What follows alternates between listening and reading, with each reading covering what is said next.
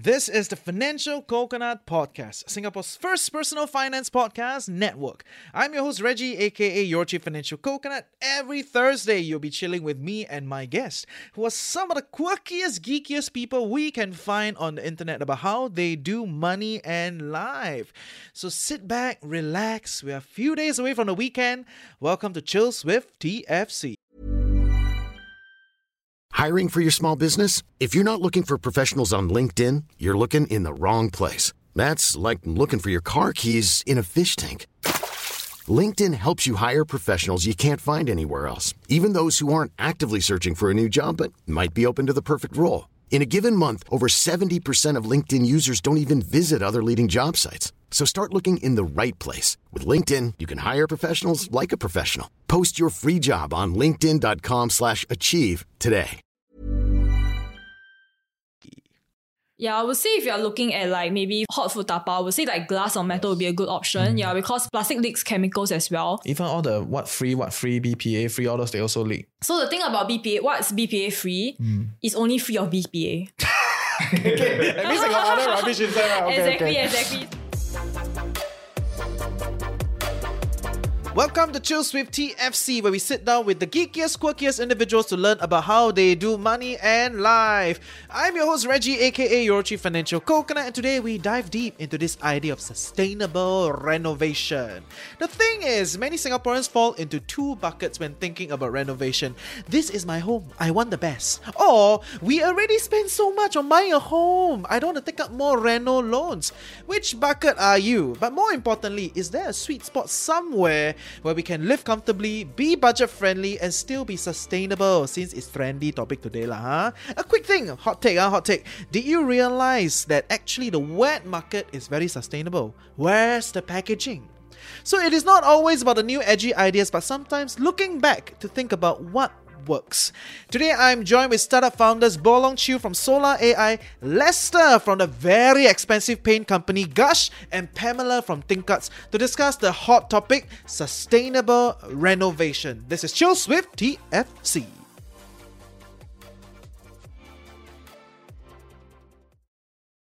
Maybe you can just introduce yourself a little bit so that, we can warm up a little bit. Yeah, usually that's kind of how I roll lah. Okay, yeah. So how about you can introduce yourself a little, what do you do, blah, blah, blah, blah, blah, blah. Someone that don't know you at all. Yeah, so I'm Pamela. I founded ThinkCards.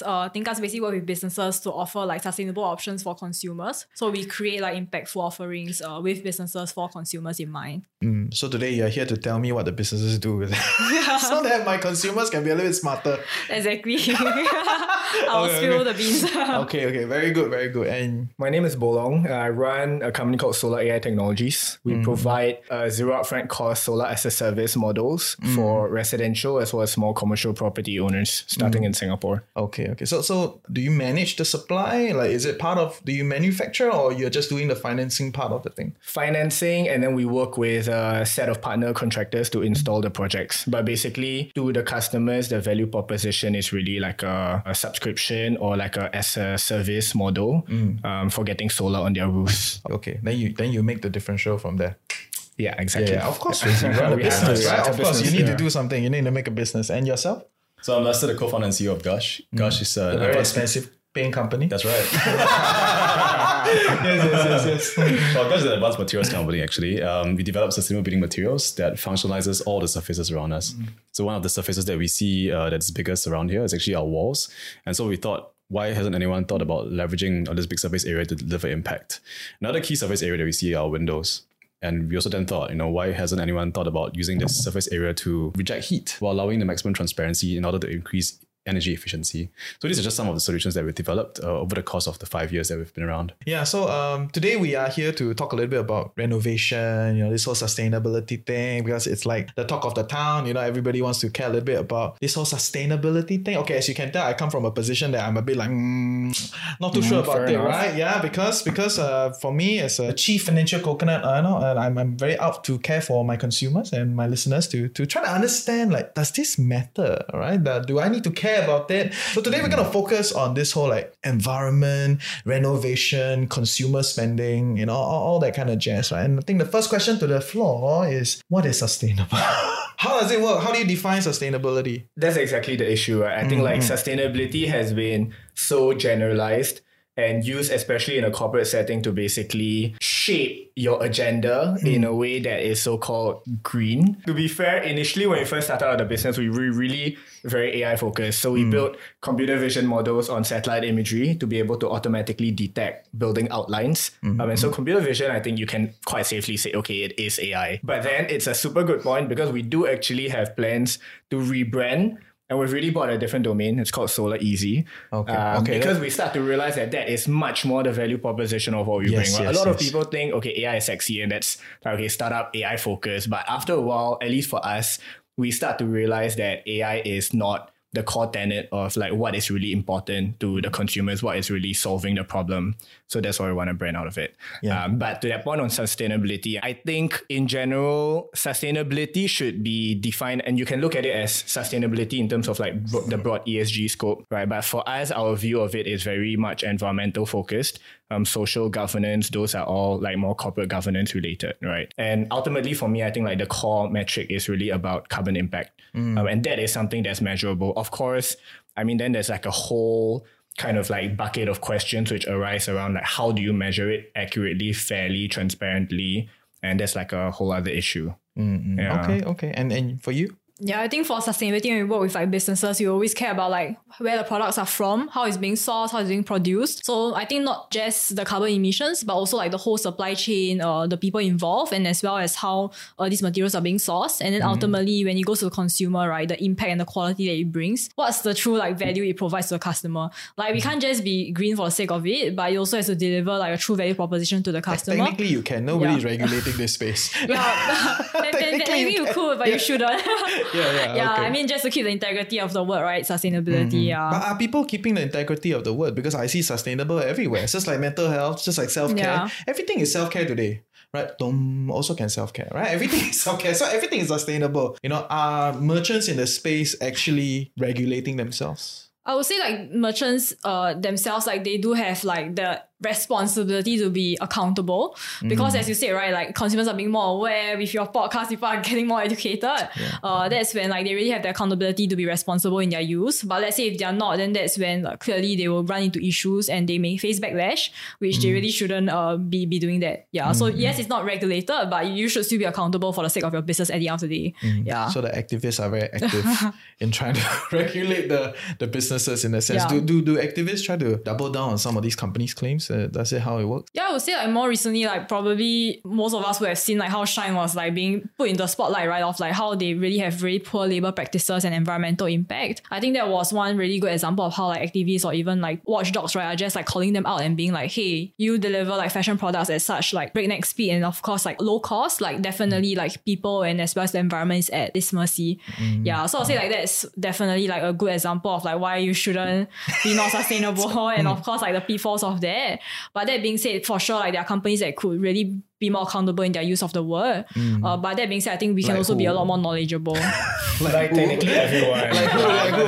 The issue is, I think the issue with sustainability is that like there have actually been quite a lot of studies. Just if we just zoom in into like consumer goods or products, there have been quite a lot of studies which show that essentially if you brand your products as sustainable, there is that sustainable price premium, right? Which is exactly like I think where this question is stemming from, which is terrible. But then for the marketeers and the corporates, they see it as a good thing. Then there's also like a division of like what a marketeer wants to do as a product versus like what is actually like say like the supply chain or the value chain of the product, which ultimately then it comes down to like, okay, how can you create transparency across the entire value chain to be able to track and measure all of this, which is difficult because it's a lot of work for the consumer, right? So there are a lot, like the activists generally will stem from a view and it's a lot of like, you know, small groups, maybe even individuals who then go in and like research the entire value chain, try and figure out like labor practices, try and figure out, you know, like try and measure what is the carbon impact of like individual processes and then start to put them together.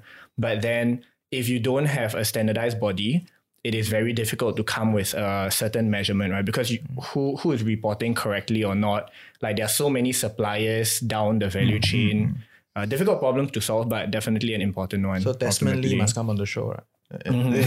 Desmond, waiting for you, huh? Okay, waiting for you. Yeah, but what about you? Like, I think everyone has made great points, and to be honest, like sustainability is a word that's been thrown around quite a bit, like you mentioned, right? And no one really knows what the hell this is. To be honest, it's actually like a moving target. Every year, what sustainable means also changes, right? Like in the past, maybe if you have something that can last forever, then it is truly sustainable because you don't have to keep buying things, right? These things here, plastics, right? For example, last time maybe it could be very sustainable, but now... Yeah, plastics was very sustainable. Yeah. Do you still consider plastics sustainable? Now, do you guys still consider plastics? I think there's also like a social consequence to everything, right? So then now if majority of the population thinks that plastic is unsustainable, then it will be unsustainable. To me, I think sustainability is about taking the long-term view towards consumption in order to prevent the depletion of our natural and physical resources. So as long as you have that long-term view, right, towards everything you buy, and then you have the concept of using it again and again. If there's a chance that it's regenerative in the process, right, like what you do as well, then there's a role for sustainability to play in this area. Okay. So that is like technical, right? And if we want to like define it from a consumer standpoint, right? How do I call myself a sustainable consumer? I gotta look out for the longer term impact and forego the short term view of things, or how does that work? How do we apply? As much as you can, yeah. You can try to do that. That's why people have like reusable containers that they go tap out food from, right? Rather than using those styrofoam boxes. It adds up. I think, you know, sustainability is a real imbalance, right, between our human ecological footprint versus our declining biocapacity to support that footprint, right? And this demand and supply of nature is really tilted and is decreasing furthermore because of our increasing population growth and consumption vis-a-vis our reducing biocapacity to support that growth. From a human perspective, right? Again, why do I need to care about sustainability? To what Bolong said, right, in terms of the proxy as to what you measure, one of the key problems that we see, one of the key implications of sustainability is climate change, right? And climate change is because of the reckless consumption that we have, and that then leads to higher energy requirements, which then is correlated to increase emissions of greenhouse gases, right? And then this is the manifestation of being unsustainable in our consumption habits. So then to consumers, I guess it is about thinking about the implications of what you buy, right? If there is a long-term effect of what you have, whether or not there's additional benefits over the long run that you can enjoy from this product rather than have it for a short period of time and then it goes to the waste paper basket. Okay, fair. So a lot of listeners at this point in time are either looking at a new home, you know, maybe their BTO delayed 2 years, they're very annoyed, I get it, okay? Or they are looking to like trade up their home, right? So a lot of our listeners are at that period of time. And so renovation becomes a thing, right? And as homes become more and more expensive, renovations sound like they can also become more expensive, right? Today, I think more and more people are also looking to spend more for renovation. But we're not talking about spending more or less. I think it's about spending well. I really want to kind of find out so how do I contextualize sustainability in my renovation process? I think there's one thing that I want to add first, which is it's quite often or quite common that the first thing that comes into mind when you think about sustainability or making your home more sustainable, for example, is a trade-off. I think a lot of people will jump to conclusions that hey, okay, if I want something to be more sustainable, it means more expensive. But personally for me, and one of the reasons why I feel so bullish about solar and quite a lot of other technologies around it as well, is that these technologies have now come to a point of maturity where there is both an alignment of environmental good as well as financial benefits, right? With solar, it's okay, the existing model in the market, sure, you pay upfront for it first, but then generally within 6 to 8 years, you break even. And then thereafter, panels are warranted for 25, 30 years, right? So you just get free electricity. From that perspective, it's okay, the cost of solar has already been fallen below that of traditional energy sources for the last 5 years globally. And so now these technologies are there in place where it is already a cost saving. And then when you do it, it's hey, there's extra, environmental benefits. And I think that's the most exciting thing about this space. Not just solar, electric vehicles. When you switch to an EV, generally the dollar per mile compared to if you're going to a petrol station, of course, okay, energy prices have fluctuated a lot. But generally, the expectation is about 60% that of if you are going to a fuel station to go and pump petrol, right? And then of course, there's also benefits of less moving parts in the car, so lower maintenance costs. All of those are these examples of technologies that's it just makes sense. Yeah. I think like coupled with like the maturity of like all these technologies is also like how policies are also increasingly penalizing like pollutive behaviors. Yeah, so like what you said, right? You're not just like spending more, you're spending well. I think that is also representative of like if you were not to spend well, right, it will be the case where you're just paying for taxes, being penalized for more pollutive like options like maybe petrol cars. I think by 2030 or something, we will stop issuing COEs basically for petrol cars. And from then on, you're basically just phasing out these petrol cars, right? So basically the money that you spend in this petrol car, you will not get anything back at the end of it. That will be the last batch. Yeah. So I think when you think about what you want to spend on, you also have to consider the larger context of like, hey, this would be increasingly more pollutive. I'll be increasingly taxed more. I'll be paying more for maintenance. There'll be fewer and fewer services that will be basically supporting this lifestyle. So vis-a-vis, right, there'll be more economies of scale in more sustainable lifestyle and habits. And then that's basically when you do the substitution from more polluting to less polluting behaviors. I think that's where you can actually reap the economic benefits as well. Mm-hmm. Like now it's, I would say like quite a sweet spot. Like we are starting to see the economic value proposition of a more sustainable lifestyle, more sustainable living, vis-a-vis like more polluting like practices or services that exist now. Mm-hmm. Yeah. But that's really on some level very cost saving kind of thing, right? Essentially your policy is trying to make it more painful for like not sustainable, like pollutive habits and all that, right? So trying to incentivize the consumer from a cost saving standpoint, right? But how does my cost saving choices then translate into actual benefit for environment, let's say? Or should I just look at it as, oh, this is cheaper and the person tell me it's like better for environment, okay, I take. I mean, when we first started out, so like we've been working on the business for 2 years, spoke with a lot of property owners about like the decision to move solar. A lot of customers will come and approach us to say like, hey, you know, I want to go green. But ultimately, when you put kind of option A and option B, even if option B is more pollutive, but option B is a lower price, like they tend to, human psychology, I mean, you go for option B, right? Most of the time. Of course, there are some exceptions, but I will say like those are really like exceptions to the norms. But then in a model where you have both things together, then there's like, hey, you know, of course, it's just a sure, of course, do that. Same like, price, right? Yeah, I think the better why not? So I think that's the best part about it. In products where there's a trade-off, then that's really like up to you to balance. I mean, because there are going to be non-financial benefits to products as well, potentially, which you want to take into consideration when you're making a purchase. Okay, fair. So then give me some interesting things that I should look out for when I'm renovating my home. Okay, so let's say today I take a BTO, right? And then HDB tell me, oh, you can take this and you get like 10,000. You can renovate the basic things for you, right? Your toilet bowl, everything, all the basic stuff, HDB covers, right? And everything else is up to me. Like, how am I going to spend my money, right? So let's say young couple, we got our BTO, we want to renovate our house for a 10-year life. Okay, at least. So what are some things that I should think about? Lester's thinking about how he did not directly plug the product. Look at this simple generalizing human terms. Yeah. Okay, without plugging Gush, right? He just did it. Yeah, even though Gush is the best, I should just get Gush products for all the interiors. Yeah, later I'll get my invoice team to send you an invoice.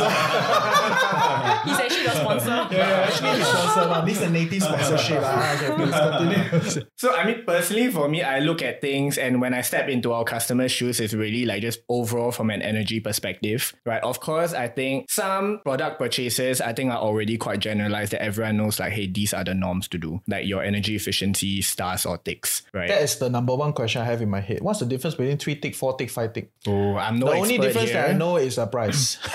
Generally, the ticks are rated based on your energy efficiency, or like rather the output of your per kilowatt hour usage. So for example, like aircon will say, hey, I don't know what the specific numbers are, but like the more number of ticks, the more you're able to regulate a certain temperature just using a certain amount of kilowatt hours of electricity. So has anybody modeled it relative to the price that you pay for utilities?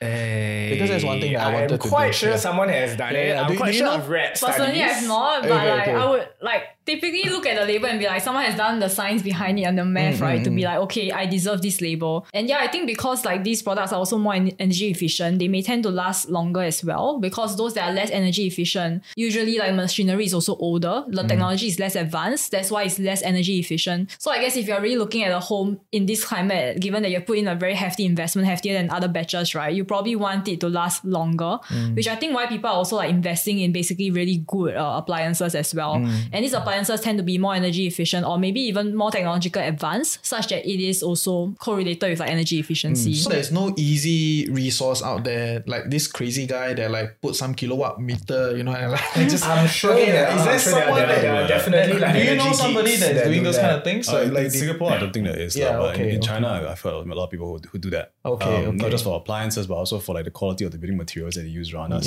Yeah. But actually, no, I think the tick system is quite a good gauge in terms of energy efficiency in the era of rising energy prices. Wow. That is really something that people should consider on a more practical sense, right? It really would increase the amount of money that you pay on a money basis, especially if you're not doing solar with Bolong. Wait, that's scratch my back. Okay, I will invoice both of you. Okay. There's an actual body that I think that does this. Yeah. And for the built environment case, for built materials case, it's a SGB, Singapore Green Building Council, who issues this Singapore Green Building Product Cert.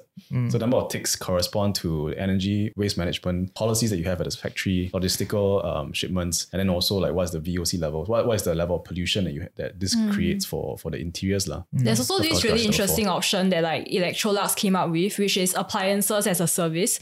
So that's where you can actually like rent their freezers, their dishwashers, and as well as like their washing machines. So you can choose like the period they want to rent it for. Service, like appliances. Huh? They're not SaaS, right? Sideways. At least it's more human. Very good. I approve. Please continue. Yeah, so basically like these appliances, I think it's a good option because like sometimes your appliances may really get too old to be energy efficient anymore. And you're just like holding on to this appliance that's no longer keeping up and costing you a lot of energy, as well as you say, right, rising energy costs. Yeah, so I do like the option because like, you don't actually have to worry about, you know, getting rid or disposing this piece of equipment. And rather this equipment can also be shared with different households because it's being rented. So you can choose a period you're renting for. After that, maybe they put it to the next household. So I actually like this option because it is not just sustainable, right? Because you're sharing appliances, and of course, like you get to upgrade appliances as and when, and of course, get it to be the most energy efficient that you can be, and you don't deal with like spoilage and stuff. That's like so that. Interesting. Yeah, so you get longevity actually with the exact function you need it for. You can even test it out before you buy it, so that's better, right? Than buying a lot of new appliances, getting rid of it, and like it's really a convenient and as well as a low upfront cost option. Yeah, as in like given that they're providing this model, right? They would have to ensure that it works, right? In order for it to be profitable, because in the end of the day, they're like a huge M&A. And it's profitable. I feel like this service definitely benefits the consumers in a lot of ways because you don't have to commit to a big piece of equipment up front. You don't have to deal with not liking it, wanting to get rid of it. That's definitely not sustainable, right? Getting more than one equipment. You actually get to test it out first before you truly commit to it, and you also get to replace it like once it needs to be upgraded. Oh, that's good. Actually, yeah. I never thought of it that way. Like you can try out. There, we rent 1 year first, see if we like it. Yeah, we like it, we'll buy it. Exactly. Right? You can even rent for half a year. Yeah, maybe if you're renting, like let's say if you're doing like a short-term rental, right? It could be like 6 months, and then you can even upgrade the equipment after. Yeah. I think personally what I like about it is that even if I stop my subscription, or let's say if I stop it, like the equipment goes to another household. Like I don't have to worry about, hey, it's going to be thrown away. Yeah. It's not going to be reused. Yeah, it's going to be disposed. I think that's definitely a waste of a good piece of equipment. I would say that the company definitely has to ensure that, hey, this piece of equipment goes on to the next household in order for it to like break even for them as well. Interesting. Yeah, so the responsibility is more so on the company to make sure that the product is amazing and the product works, and of course I have consumers that want to use my products again and again, and the longer the useful life the exactly so like they're incentivized to not like plan for obsolescence. Okay. Because the longer the appliance run, energy efficiency will depreciate, right? I assume it could depreciate, but at the same time, like when it starts depreciating, as a consumer I could upgrade it. I would say the company is probably their responsibility to also upgrade the equipment in such a model. Exactly. That's interesting. Yeah. Okay, great. So that's for appliance. Okay, and are you seeing this model more and more people applying for it? Like more merchants using this model of like rental, like you can rent these things? There's actually another company that provides tech equipment for rental. It's called Now Circular. So I think they've partnered with a lot of credit cards actually to basically provide this as like a perk. So Now Circular, basically you can rent like phones, iPads, MacBooks, gaming equipment, camera equipment maybe. I'm not sure about monitors. Yeah, but basically you're able to rent all this equipment for a try. I think it is good because sometimes like you may not want to commit to one equipment and it's really expensive. Sometimes the second hand one works just as fine. Yes. And sometimes you may want to try out a few before you commit to one of your own. Yeah. So this is probably I'm thinking they probably use refurbished equipment, or it could be brand new. But I think it also at the same time offers customers the flexibility. I think it's really like your as a service like option, right? Basically you have the option of not putting the upfront cost. You pay like a much lower like upfront cost subscription fee to basically get a longer term of your use, or rather just to give it a try before you commit long term. So Now Circuit is another option option that's great for like trying, I would say like trying phones, like it may not be the newest model, but you get to try like different models, different brands until it works. Even for like a lot of Apple products like Apple Pen or iPads, MacBooks, I think those are good for trying before you commit to it. Or maybe even gaming device, right? Maybe you're going for a trip, like 2-3 months, you want to have a gaming device. You don't have to buy like a Nintendo Switch. You can just like rent it on the website. And I think what I really like about it is that it has a lot of use over time. Like you're not the only user and you don't have to worry about getting bored. It's just sitting in your house. And of course, it's a waste of money. Yes. And of course, the waste of the equipment itself. Yes. Yeah. So I think the whole idea of like going increasingly to a sharing economy where like people are looking more for like quality appliances yet in an affordable way. I feel like all these rental options are really good. Yeah. My appliances are also for rent. You know, if you want to make it into a set, right? Yeah, please email to us. I'm very open for this. Hey, it's Ryan Reynolds, and I'm here with Keith, co-star of my upcoming film, If, only in theaters May 17th. Do you want to tell people the big news? All right, I'll do it. Sign up now and you'll get unlimited for $15 a month and 6 months of Paramount Plus Essential Plan on us. MintMobile.com/switch. Upfront payment of $45 equivalent to $15 per month. Unlimited over 40 gigabytes per month. Face lower speeds. Videos at 480p. Active Mint customers by 531.24 get 6 months of Paramount Plus Essential Plan. Auto renews after 6 months. Offer ends May 31st, 2024. Separate Paramount Plus registration required. Terms and conditions apply if rated PG. So those are appliances. What about fixtures, right? Fixtures is also a big thing. And for all of you that don't know what's a fixture and a furniture, anything that moves is a furniture, right? And appliance is a subset of furnitures, right? And fixtures are anything that are like built in, right? So your cupboards, your tabletop, you know, paint considered fixture? Yeah, I think so. Okay, yes, fixture. Yeah. So, which is important because in the Singapore law, fixtures cannot be moved, right? So if I buy from you, the fixtures are inherent in this transaction, whereas furnitures, I can move it. Right? Because there are a lot of scenarios where people remove the tabletop. It's like, wow, this marble top very nice. They thought they bought this, you know. And then when they shift in, the guy removed it. So know your rights, okay? Fixtures are well within your rights. You can have them, right? So any thoughts? Like back to what I was saying earlier, and the central body which is governing this is the Singapore Green Building Council. So most products that are at least sustainably rated in nature, they would have those tick systems. And in this case here, it would actually point to the quality of the materials itself, on top of them having good energy and waste management policies. And then on top of that, also voltaic compounds that are released over a period of time. So I guess in terms of advice, look for those that have like 4 ticks. So you have 4 ticks lah. I think all of our works. At least.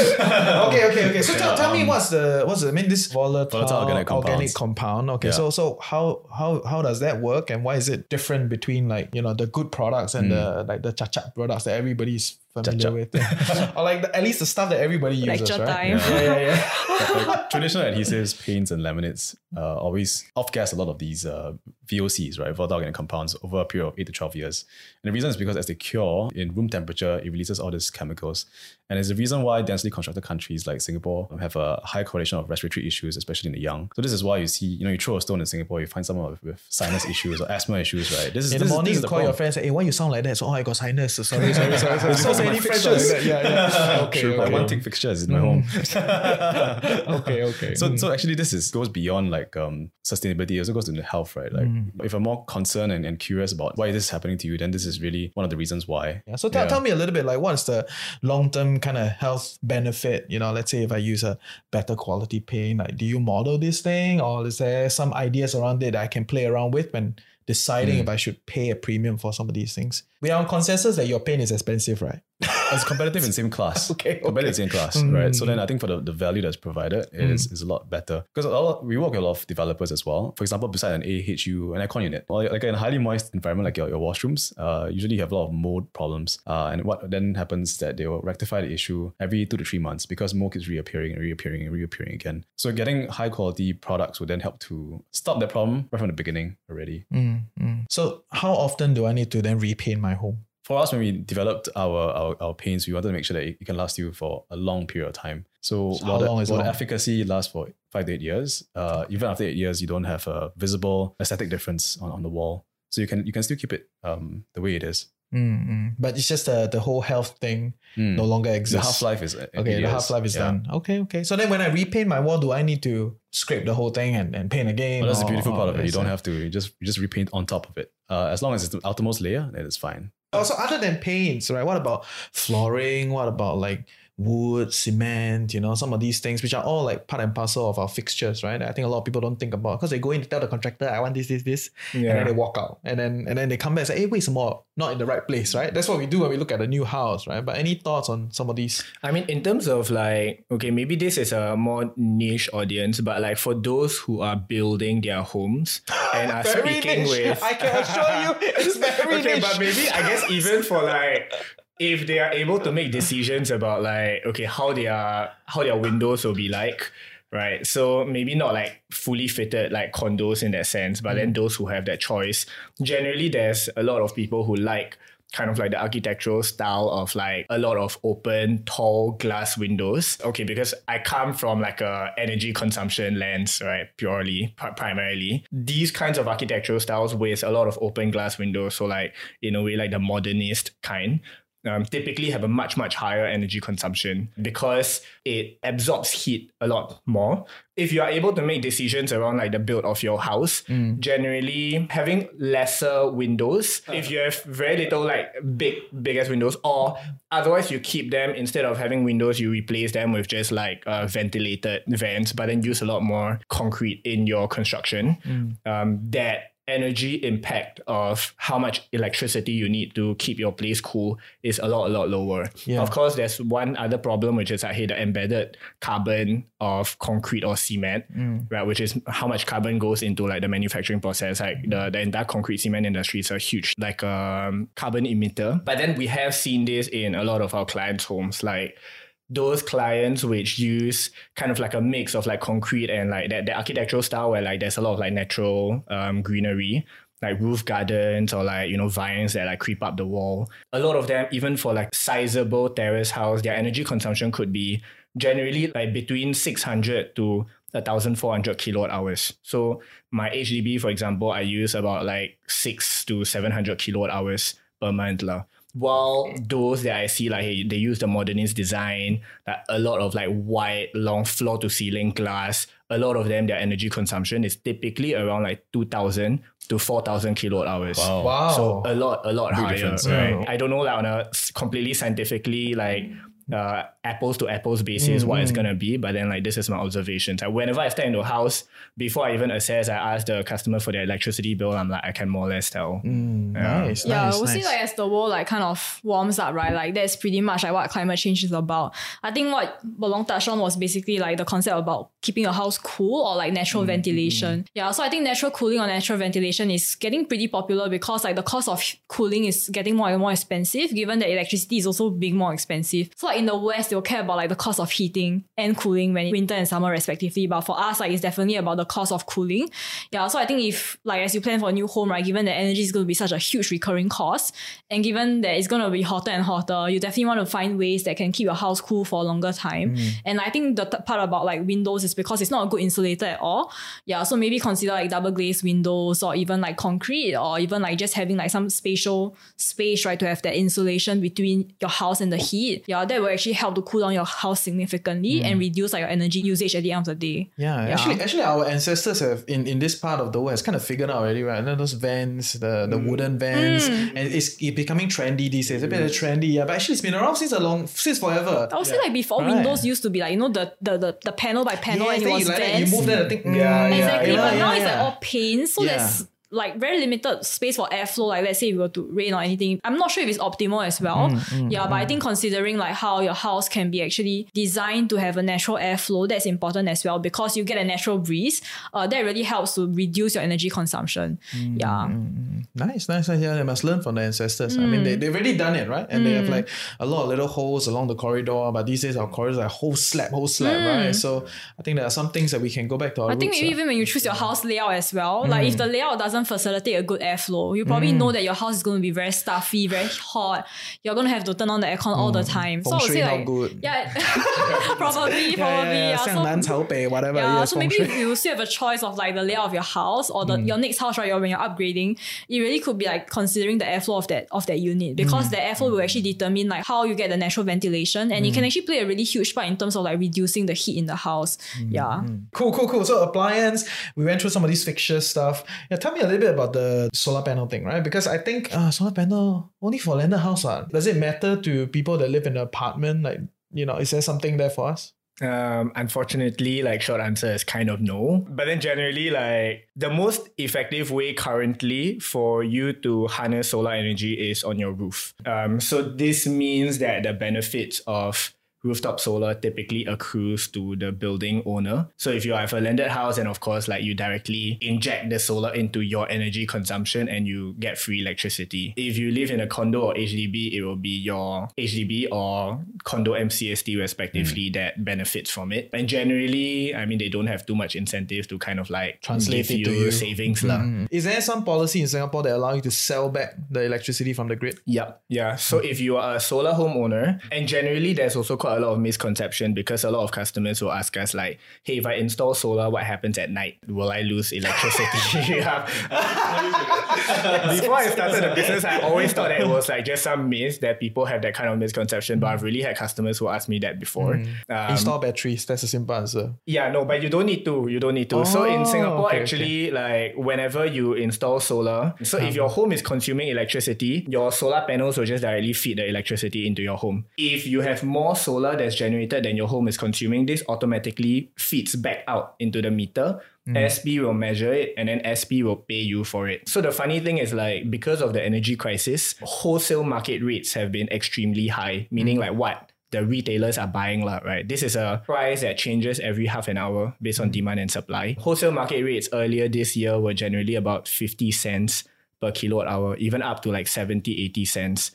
Yeah, so in comparison, SP's current rate is about 30 cents per kilowatt hour. So we had some solar owners who had a net negative $300, $400 electricity bill on a monthly basis because they were getting like a really, really high price for the part that's exported and sold to the grid. Okay, suddenly you see everybody has solar panels.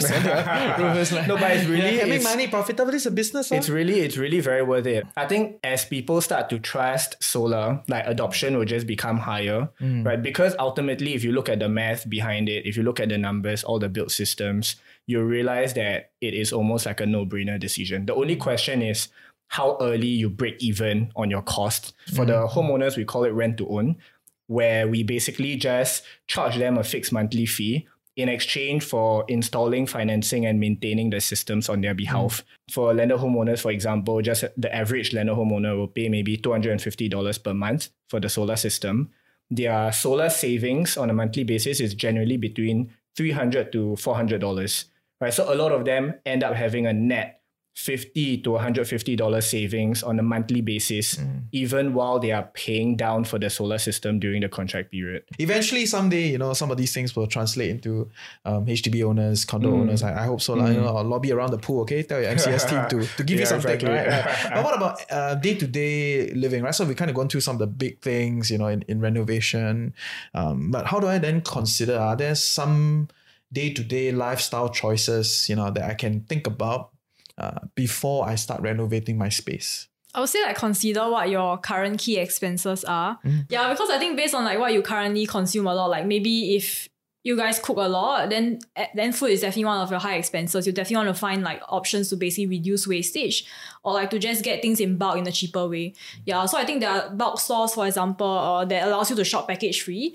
So that's one way that you can get your goods without packaging. Is it really cheaper? Yes. Okay. I think yes. Because it always make until very atas, you know. So but I feel very afraid to. Like that. It's like what's that company? There's one company at Paya Lebar Square. Scoop or something, right? Yeah. So okay, I know they are definitely expensive. Yeah. You know, way more expensive than others. But everyone else emulate that renovation style. So I'm like, I don't dare to go into this shop. There are actually like really household options. I think those options are really like franchise model, so they do look very premium, and they come from like the Western world as well. So that's why like they have a certain like perception, you know.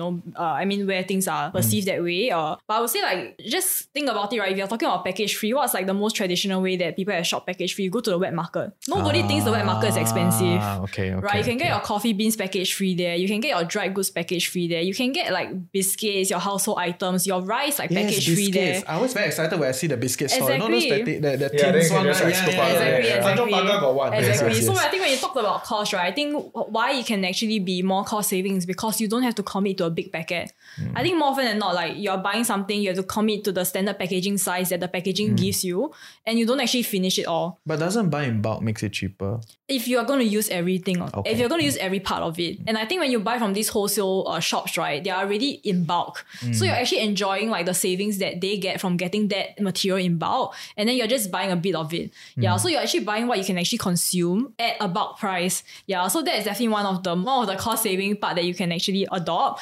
And it is already cheaper. It is also package free. And more importantly, you just get what you need. Yeah, so I think getting what you need is probably a good practice that you can have. Like in terms of the key expenses, right? You just get what you need. Probably you'll be saving a lot already. Nice. What about plastic containers? Okay, so let's say, I mean, I'm kicking down the can down, right? Like, okay, I don't take the packaging, nothing. So I actually got to bring my own stuff to go and pick it up, right? Is there some thoughts around like what kind of containers should I use?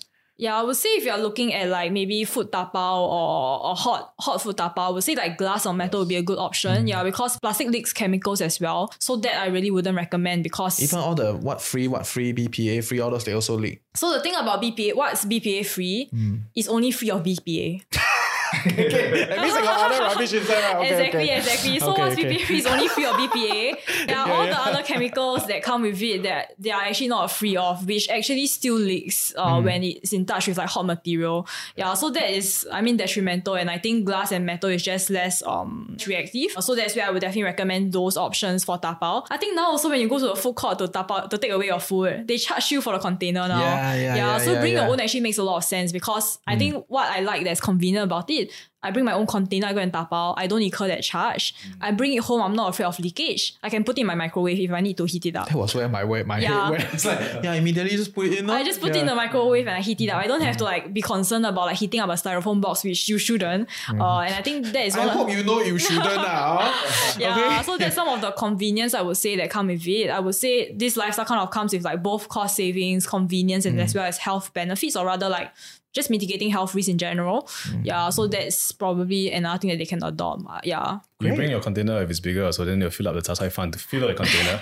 It's true. I like slightly bigger like glass containers. Yeah. I like to like dump out my drink in a tumbler, and always the uncle will be like, oh, I help you top up to the brim, then they feel very happy about it. I also feel very happy about it. They feel very proud of themselves, like, right? Yeah, I get it. Because a lot of these merchants, when they sell you things, they're used to the standard size, right? But when you bring that a container that's irregular from their standard size, they'll be like, how much should I put? Yes, exactly. Sometimes they're just like, just give me one portion, but so far, it's been very encouraging. Like they'll be like, oh, I really like that what you're doing, so I'm just going to top it up to the brim for you. And anyway, the cup costs them.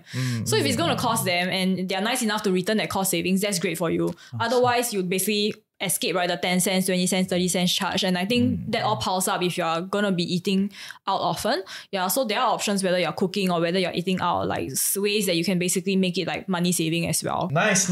Okay, any other things in closing for renovating, a new couple trying to set up their own place? I would say that maybe just some rule of thumb, like really just consider like what's the budget that you have for renovation and of course, how long you intend to stay in that space, because with your budget and how long you intend to stay, right, you may actually really be able to find a good fit between like what's sustainable, what's economical, and as well as what gives you really good benefits in terms of health and of course further benefits in terms of the environment. If you want something that lasts really long, it's likely going to be a more quality option as well that you're paying for. Yeah, so I think just be prepared for that. Yeah. While a lot of Marie Kondo's methods are about like decluttering what you already have, if you are moving into a new place, I think like that's a super conscious about what you want to buy and what you want to add to your house. I think the good thing is in general, like now the style which people want to go for generally is quite minimalistic, you know, not a lot of furniture around. I think that's like a super good principle to just stick with, right? Like, hey, before you purchase something, like you can really think about like, hey, you know, does this bring me value? Does this bring me joy? Like, if it doesn't... bring me joy! If it doesn't, should I like not buy it? Like, can I like rent it from someone? Yeah. I guess you probably have like a good like, can form a checklist with the ideas that we have today. Yeah, and that could be like your own checklist for evaluating like what you bring into your house. Yeah. Totally aligned with Bolong's one, actually. Just rethink consumption. You don't need to buy. If you want to buy something that lasts. Maybe you shift house slowly. When you shift houses, then this is usually when you throw away a lot of your old stuff, right? Like you shed a lot of your old skin. And then this waste is usually just thrown into the landfill. There should be another service to cycle this, right? Okay, cool. Last question that I have for you guys, right? So if let's say as a stereotypical Singaporean getting a stereotypical BTO with a general idea of the cost, and then if I want to live this very sustainable like way of life based on all the ideas that you guys were talking about, what would be the price differential? I feel like sustainability doesn't mean expensive. Mm-hmm. Mm. Yeah, most times like it is seen that way because like it's new, and new usually means not enough volume to hit that scale mm-hmm. for cost to drop. So LCOE is still very high. Levelized cost of electricity. Yeah, so there may not be a premium actually, and you don't have to carry that mindset that is always more premium. Yeah, and I think it's important for us all to reframe that for ourselves. Mm. As in, even personally for me, like it's important to consider two aspects of it, right? In terms of cost, like one is what the upfront cost is, and then the other one is like what the life cycle cost is, right? Life cycle cost will then take into consideration like how durable the products are. You know, like if it's something that say uses electricity that produces certain like organic compounds, then you want to take that into consideration because it is not just like in the instant when you're purchasing a product or when you're moving a house, like what that cost is. That's also like the life cycle of it. Yeah, I would say that ultimately after you make the big move in, there will be the day-to-day cost, like the so-called operating expense, right? You have to like be concerned with. Yeah, so I think in terms of that, I would say ballpark wise, I think you could really save like maybe at least 20 to 30% because firstly, you're going to consume less or consume more mindfully. You're going to consume also like hopefully better quality products, but if not, you're going to consume less. So that will definitely save you money. And of course, there are ways to basically consume items that are more sustainable in an affordable way. Like I mentioned, right? Like package-free, tap out food with your own container. Yeah, it never registered in my head that the wet market is exactly like Scoops, you know? Like, so it's like, it's like packaging, right? Yeah, it's a different aesthetic to it as well, right? It's also nice. It didn't register in my head. Great one. Yeah, so I think like package-free, even bring your own containers, I think like the rental services that I mentioned, like so now there are rental services for appliances, tech devices, even for clothes. Like you don't even have to buy new clothes every time to refresh your wardrobe. There are rental services for that.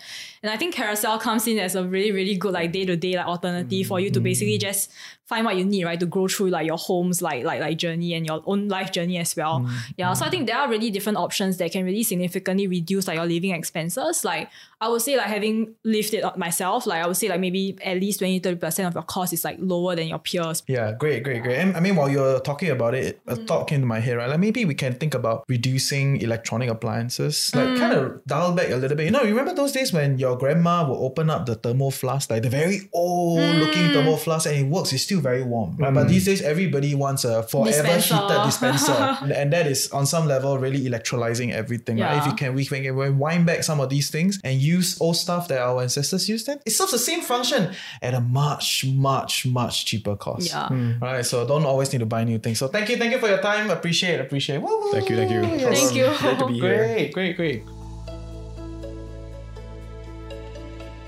Stay tuned all the way after this quick note for our personal money question segment.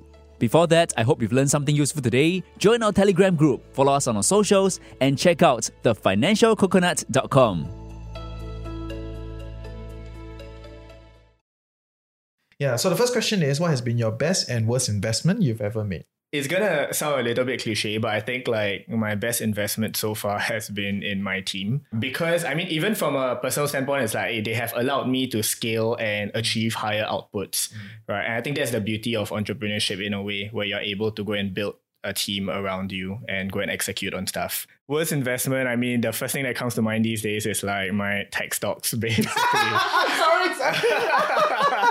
I mean, but then it's like the lesson learned is like, hey, maybe if you do want to invest, and that my issue is like, if I have more time on my hands, I'll go and study the market and I deploy capital. But then in the last one and a half years, I've basically been super busy with the business and I just stopped looking at my portfolio completely. So I don't know how many percentage like lower it is at this point in time, but I can imagine it's quite bad, right? Yeah. When my parents will tell me like, this ETF, this stock they have put in is like, you know, 60% down. I'm like, okay, daddy's not going to trust you with like tech stocks anymore. Okay. What is one thing under $100 that's been a game changer for you? This has been very good. Like it's glass, so I feel it. I've been using this for like last 3 years now. And I watch it. I watch it every. You don't need to. Okay. I watch it. Right? You don't need to clarify that. Yes, I already assume you watch it. I drink probably like 3 or 4 of this every day, so it keeps me super moist and hydrated. I feel like moist process. Like these days, like when you're dating, right? You say moist. Wow. Great. Last question. One place you learn that you think it's underrated. For me, like Carousel comes to mind because I think it is an app that I kind of like really just, I mean, helps me settle most of the things I need to get, like be it sportswear or like golf gear or like maybe even electronics. Being able to like put my things back into the marketplace and also like fulfill my needs from the marketplace as well at a discount. Yeah, I think that's a place that I do refer to like quite often. Like if I need like new gear or if I need to like basically get rid of stuff. Hashtag to bless. Right? Yeah. Actually, when we talk about bless, I think Olio is another one. Yeah. So Olio has been really useful for like blessing things. Like I think one weekend I gave away like 30 items and like my house was just like significantly like decluttered and it felt good like being able to bless things away and they just pick it up from your house, super convenient. Yeah, so I'll say like that's also like a good find. Amazing. Okay, thank you all for your time. Thank you. It's been fun. Awesome. So thank you.